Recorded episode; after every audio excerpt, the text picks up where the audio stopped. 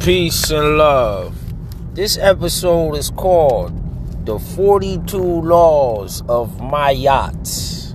Man, this is a very interesting science. You know, the 42 laws of Ma'at.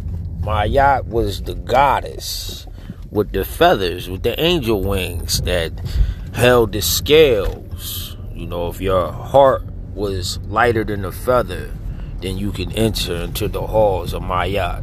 In this day and time, it became to people as the afterlife, heaven or hell. But it was just a state of being that they meant.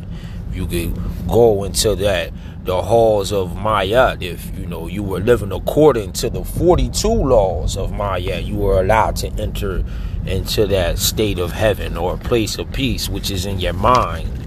It's nowhere outside of you. It's all within side itself.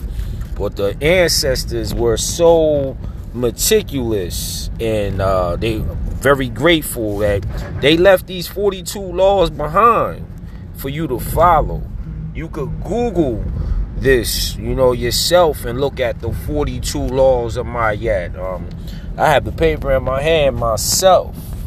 I have not uh, reached all these 42 laws and put into practice. It's kind of a nice challenge and you always have reverence for those who came before you that took the time out to leave behind their studies or their doctrines. They were nice enough to do that. And uh, I, I take this list a little serious. I haven't uh, mastered or put all these principles into action. Or I'm not going to say master. I haven't put all these principles into action. But uh, very interesting to look at.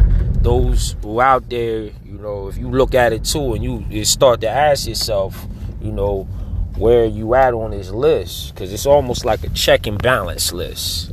That'll you know check and balance your scales your universal scales of self and justice out when dealing with this list. But uh peace and blessings and um, i hope you've enjoyed this segment